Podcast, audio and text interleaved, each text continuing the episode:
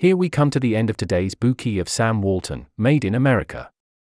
Walton said that Walmart's story is an entrepreneurial tale of hard work and risk taking.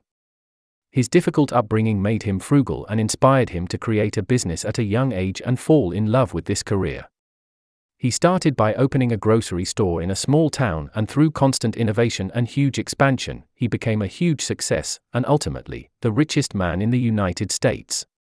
Perhaps in the eyes of many people, that was the peak of his life, and the point at which it would be understandable to slow things down.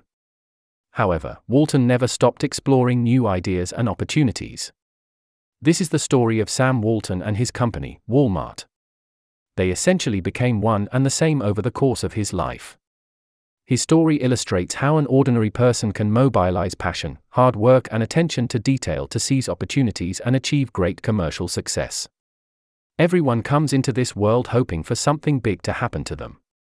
However, this grand event comes from oneself, and from something small. It is earned, not given.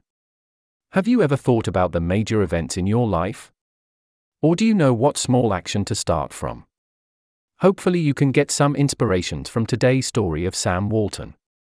Until next time.